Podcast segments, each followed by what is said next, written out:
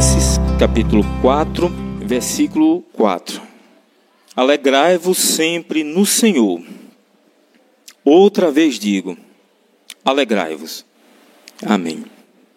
Apóstolo Paulo, preso, escreve essa carta para uma igreja que estava livre e ele exorta essa igreja que essa igreja deveria se alegrar se alegrar sempre no Senhor.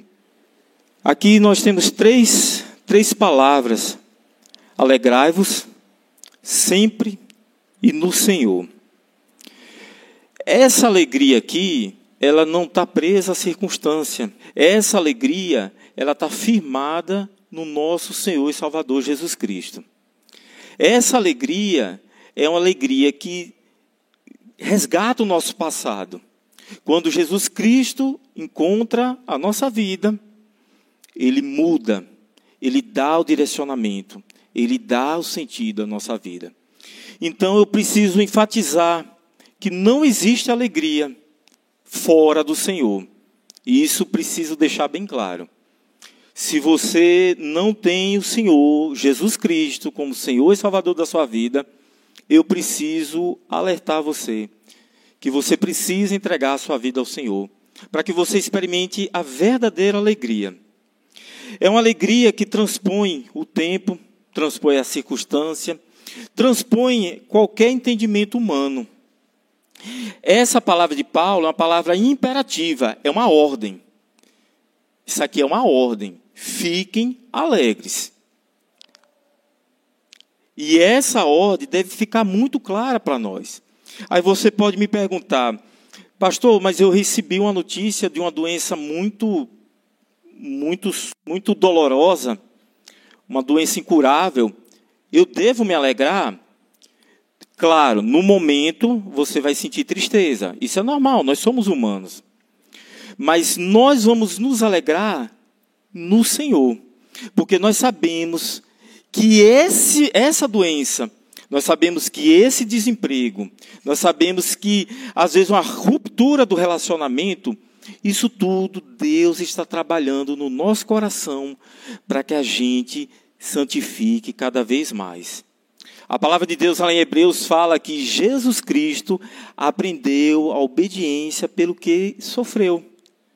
Ah, mas você pergunta, ah, Jesus Cristo é o Filho de Deus? Jesus Cristo é o próprio Deus. Nós sabemos disso. Mas na sua condição humana, para que houvesse identificação com o ser humano, ele precisou sofrer. E como ele sofreu a dor humana, nós temos nele o nosso intercessor. Então, as nossas dificuldades, as nossas tristezas, nós podemos nos dirigir diretamente a ele, porque ele se compadece da nossa dor ele se identificou. Aquilo que nós sofremos hoje, Jesus Cristo já sofreu por nós. Então, nele, nós podemos nos refugiar. Então, essa alegria está alicerçada pelo que Jesus Cristo fez no passado. Essa alegria está alicerçada pelo que Jesus Cristo faz no presente. Hoje nós estamos aqui em comunidade, nós estamos aqui em comunhão, fazemos parte do corpo de Cristo, fazemos parte de uma igreja que prega o evangelho verdadeiro. Então nós podemos nos aconselhar uns aos outros, nós podemos encontrar aquela palavra de conforto uns com os outros. Nas nossas dificuldades, nós podemos contar com a intercessão uns dos outros. Então, no presente, Jesus Cristo nos dá esse conforto da comunhão, da amizade, da paz que nós temos nos nossos relacionamentos. Então, a alegria nós temos no passado, porque Cristo morreu na cruz por nós. Nós temos alegria no presente, porque Ele, Ele constantemente distribui os seus presentes para conosco. E nós temos alegria no futuro. Por quê? Porque nós sabemos que tudo o que está acontecendo hoje em dia é para produzir um peso de glória. A palavra de Deus, lá em 2 Coríntios, capítulo 4, versículo 16, fala: Por isso não desanimamos. Pelo contrário, Mesmo que o nosso homem exterior se corrompa, contudo, o nosso homem interior se renova dia a dia. Porque a nossa leve e momentânea tribulação produz para nós eterno peso de glória, acima de toda comparação. Não atentando nós nas coisas que se veem, mas nas que se não veem.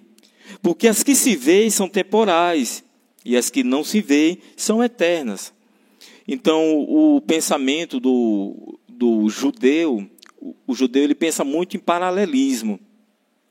Então, ele pega duas ideias que são ideias semelhantes e põe uma do lado da outra, e às vezes ele põe duas ideias opostas. Ele faz esse paralelo através das ideias opostas. E é isso que Paulo faz aqui. Paulo compara o nosso viver diário, o nosso viver cotidiano, como uma tribulação leve e momentânea. E aí ele faz uma comparação com o peso da glória de Deus, a vida da eternidade. Então a gente não pode desassociar essas duas verdades. Como Hebreus fala, Hebreus traz uma figura muito interessante. Ele fala que nós somos peregrinos. Então nós não podemos estar eh, achando a nossa vida aqui confortável demais. Nós não podemos estar é, satisfeitos demais com a nossa vida. Porque nós somos peregrinos. Muitos de nós, quando nós vamos viajar, a gente quer tentar levar o aconchego do nosso lar quando a gente viaja. Muitas vezes a gente leva um travesseiro que a gente gosta, muitas vezes a gente leva um que gosta, a gente leva uma coberta. Isso tudo que para que se aproxime do nosso lar. A gente pode, nós podemos viajar, podemos estar num ambiente ali muito agradável, até um hotel de luxo, mas a gente não se sente no nosso lar. A gente sempre fica pensando, nossa, a nossa, a nossa caminha, o costume que a gente tem com o nosso quarto, com a nossa casa. Então, nós temos que ter consciência disso. O nosso lar é a eternidade. Então, aqui não é um ambiente da gente estar confortável demais. Não é, não é. Paulo traz uma ilustração que aqui fala que nós somos soldados. Então, o soldado, quando acorda, é como fala, né? A faca, no, a faca na bota, né? O sangue no olho. Ele já acorda preparado para tudo. Ele já sabe. Nosso Senhor Jesus Cristo falou o quê? Basta o seu dia o próprio mal. Então, todos os dias existe uma parcela da maldade. Por quê? Porque o nosso mundo é um mundo caído. O nosso mundo está contaminado pelo pecado. Nós vamos sofrer essa influência do pecado. Nós vamos sofrer essa tristeza que o pecado causa na gente. E nós vamos ser motivo de tristeza na vida de muitas pessoas. Infelizmente, nós somos assim. Como é, Provérbios fala, né? O ferro com ferro se afia, assim é o homem. Isso é o viver diário. Então, a alegria, primeiramente, é um imperativo. Segundo, Paulo nos adverte: alegrai-vos. Quando? Quando é que eu devo ficar alegre? Ele fala: sempre. Sempre, sempre. Em toda e qualquer circunstância. Então, a nossa alegria não é algo momentâneo. A nossa alegria está baseada na eternidade. Não é algo temporário. Não. Então, quando a gente é, vive em comunhão, seja em família, às vezes a gente experimenta um prato delicioso, uma visita, um telefonema, tudo isso é bom, é saudável. Mas o nosso coração não pode estar preso nessas coisas. O nosso coração não pode estar preso no presente. Os nossos olhos devem estar fixos sempre na eternidade. E essa alegria é onde? É no Senhor.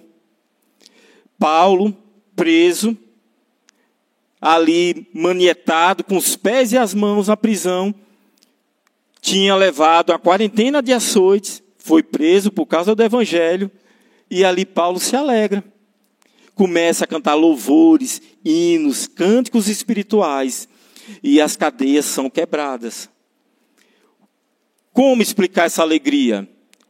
Alegria é um dom, é um fruto do Espírito Santo. Não tem como explicar. Não tem como. É algo espiritual, é algo divino, é algo do próprio Deus que ele nos presenteia. Mesmo nos momentos de aflições, de angústia, de dúvida, Deus nos presenteia com essa alegria interna. E isso é um dom, é um dom de Deus. E isso é o fruto do Espírito Santo. Para você ver como é interessante. O, o antigo Israel, eles tinham três festas principais. E ali, durante 49 anos, quando chegava no, no 50 ano, o ano do jubileu, ali eles eram, pela lei judaica, eles tinham que libertar os seus escravos, eles tinham que devolver os bens que eles tinham adquirido, as propriedades, ao seu proprietário original. E eles paravam a plantação durante um ano para que a terra descansasse. Imagine você que trabalha, você empresário, se chegar e falar assim: não, esse ano eu vou dispensar todos os funcionários, eles vão receber o salário de um ano todo, estou dispensando todos eles. As propriedades, as propriedades eu vou devolver tudo para o seu dono original e nós vamos ficar um ano descansando do trabalho. Essa mensagem, o que, que ela fala com. O que está falando para a gente? Eu creio na provisão de Deus. Eu creio que o nosso Deus é suficientemente poderoso, suficientemente amoroso para cuidar de mim. Então eu vou descansar no cuidado do Senhor. É isso que, tá, que, Jesus, que o nosso Deus está ensinando. Quando Deus falou, olha, trabalha seis dias, no sétimo você descansará, ele está ensinando o quê? Eu sou capaz, eu sou o suficiente para sustentar cada um de vocês, para cada um de nós. Isso é belo. É o amor de Deus para conosco. E aí, muitas vezes a gente tem difícil, a gente tem dificuldade que essa palavra crie raiz no nosso coração e a gente começa a andar ansioso. Jesus Cristo falou: não ande ansioso por coisa alguma tendo o que comer e o que vestir, estejais alegre. Então, o que, que ele fala? Olha, o corpo, quem criou o nosso corpo? Foi Deus que criou. Deus que criou o corpo, será que ele não é capaz de nos dar as vestimentas? O Deus que criou o corpo, será que ele não é capaz de alimentar o nosso corpo? Então nós precisamos descansar na provisão do Senhor. Teve um filme, um filme, filme não, série, né? Série. Teve uma série aí que ficou muito famosa, todo mundo começou a falar, e eu falei, rapaz, vou assistir essa série. Vou assistir porque está todo mundo falando. E nessa série falava o seguinte: o povo judeu, o povo que saiu da perseguição, foi morar nos Estados Unidos, foi morar no Brooklyn. Ali são judeus ultra-ortodoxos. Então, qual era o pensamento deles? Nós estamos em terra estranha, estamos em cultura estranha, então nós vamos nos preservar. Então, nós vamos casar entre nós, nós não vamos assistir televisão, não vamos assistir rádio, nada. Nós vamos tentar conservar a pureza. E aí o que, que acontece? Uma menina sai desse ambiente judaico, do povo racidista, sai e vai para Berlim. E lá em Berlim, ela conhece amigos, ela descobre que a mãe dela está tendo um relacionamento homoafetivo. Esses amigos, um deles também tinha relacionamento homoafetivo, e ali eles bebem, usam droga, e ali o filme começa a fazer um, um comparativo entre a vida religiosa e a vida do mundo. Sempre quando passa a vida religiosa, eles mostram o quê? Eles mostram a cena em cores frias, eles exageram muito no branco, no cinza, no preto. Aí fala assim: olha, o pessoal está celebrando festa. Aí mostra aqueles pessoal tudo, aquela coisa fria, dura, rigorosa. E quando mostra a menina, mostra a menina com roupas coloridas, as, as imagens são imagens quentes, muita música, muita festa. Eu fiquei preocupado com essa mensagem. Eu fiquei muito preocupado. Porque essa mensagem, por trás dessa mensagem, quer dizer o quê? O mundo religioso, o mundo com Deus é um mundo triste. É um mundo duro, mundo frio, impiedoso. O mundo alegre é o mundo das cores, das amizades, do abuso das drogas, do álcool. Nós que temos a raiz, o evangelho enraizado no nosso coração, a gente consegue fazer essa leitura. Agora os jovens, crianças, vê aquelas luzes, se sentem seduzidos. Saiu agora, recentemente, uma outra série. Quando a, quando a série saiu, impressionantemente, o número de pesquisas relacionadas àquela série no Google aumentou assustadoramente. Aquela série falava de xadrez, foi vendido não sei quantos milhões de jogos de xadrez. Então, pessoas estão se deixando influenciar por uma série e não estão se deixando influenciar pela palavra do Senhor. Isso é sério. Isso é muito sério. Então, a palavra do Senhor fala o quê? Que a nossa alegria está no Senhor, no Deus soberano, no Deus protetor, no Deus poderoso. E fora da obediência a Deus, eu preciso deixar claro, não existe alegria.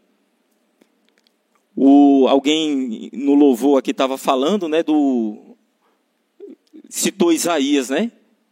Isaías, ainda que o nosso pecado seja vermelho como carmesim, Deus pode purificar. Na continuação do texto ele fala: Se ouvides a minha a voz e me obedeceres, comerás o melhor desta terra.